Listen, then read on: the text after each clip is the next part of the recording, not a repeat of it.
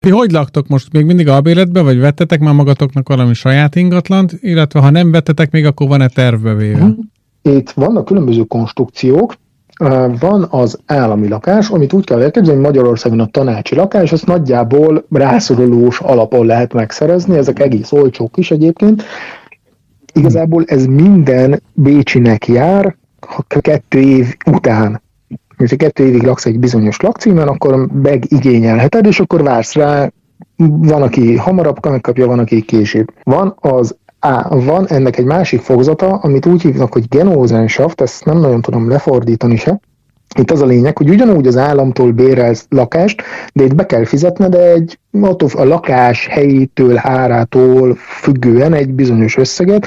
Ez a mi esetünkben mi egy vadonatúj lakóparkba költöztünk, az Éstat lakóparkba, ami egyébként benne van sokszor külön minden híradásba, külföldön is, meg Magyarországon is rendes, rendszeresen cikkeznek róla, mert ez egy nagyon nagy high-tech projekt, a Siemens, a Wien Energy, meg különböző cégek csinálják. Itt az a lényeg, hogy vannak épületek, amik több energiát termelnek, mint amennyit felhasználnak. A mi épületünk is például úgy be van szigetelve, hogy alig kell fűteni ahhoz, hogy, hogy kellemes legyen bent a, a sztori és ugye nekünk erre, ez egy 72 négyzet, csak hogy a számukról, hogy ne 72 négyzetméter a lakás, erre kellett, ez egy vadonatúj épület volt, mi tényleg semmi nem volt benne, akkor adták át nekünk a kulcsot, erre be kellett fizetnünk 12 ezer eurót, és akkor utána a havi bérlet az 640 euró, de ezt úgy kell elképzelni, hogy ebből benne van már a közös költség, ami önmagában majdnem 200 euró, és hogyha bárhol mész, a közös költséget azt kell fizetned, még ha a saját házad van akkor is.